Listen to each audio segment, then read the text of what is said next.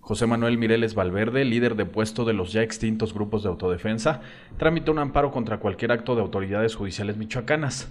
Sin embargo, hasta el momento los juzgados no cuentan con algún proceso en contra del médico de profesión. El secretario de Seguridad Pública, Carlos Hugo Castellanos Becerra, aseguró que no es necesario realizar modificaciones al marco legal del Estado para garantizar la certeza jurídica de la Fuerza Rural, que recientemente se integró en la región de Tierra Caliente. Tras ser fichado por la CEIDO, la Procuraduría General de la República inició el traslado del alcalde de Aguililla, Michoacán, Jesús Cruz Valencia, al penal de mediana seguridad ubicado en Tepic, Nayarit. El síndico de Aguililla, Adán Ceja Valencia, informó que aquella localidad está en calma y en el ayuntamiento las labores se desarrollan de manera normal luego de la detención del presidente municipal Jesús Cruz Valencia.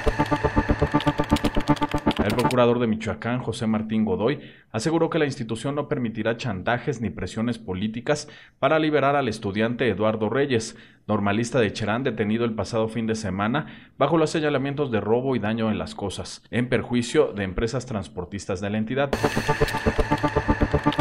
El encargado del despacho de la Secretaría de Gobierno, Marco Vinicio Aguilera, aseguró que los integrantes de la Policía Rural sí fueron objeto de evaluaciones para el control de confianza.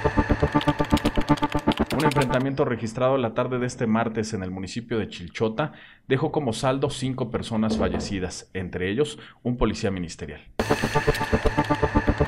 El juzgado cuarto de distrito en materia de procesos penales federales en el Estado de México dictó este martes auto de formal prisión al exgobernador de Michoacán, José Jesús Reina